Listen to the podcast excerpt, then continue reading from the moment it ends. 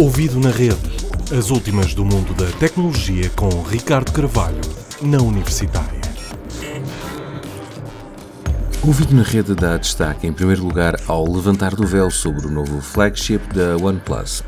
O topo de gama da companhia chinesa, denominado OnePlus 6, vem equipado com um processador Snapdragon 845 8 GB de RAM, 256 GB de armazenamento e um ecrã AMOLED de 6.3 polegadas.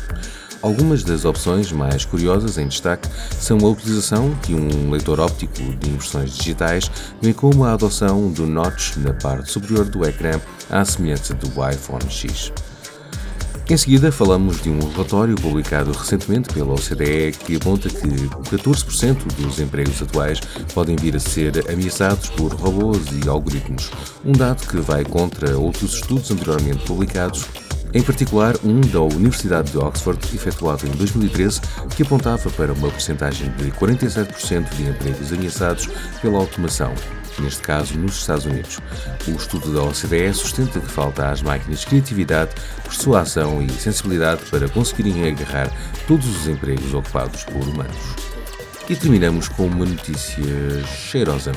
Isto porque um grupo de cientistas australianos desenvolveu uma cápsula eletrónica que pode ser ingerida e que permite determinar, em tempo real, a quantidade de gases presentes no intestino humano.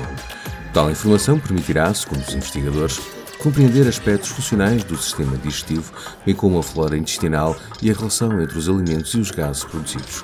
Quem sabe assim, um dia, possamos comer aquela feijoada com couves sem qualquer tipo de preocupação. Até para a semana. Ouvido na rede.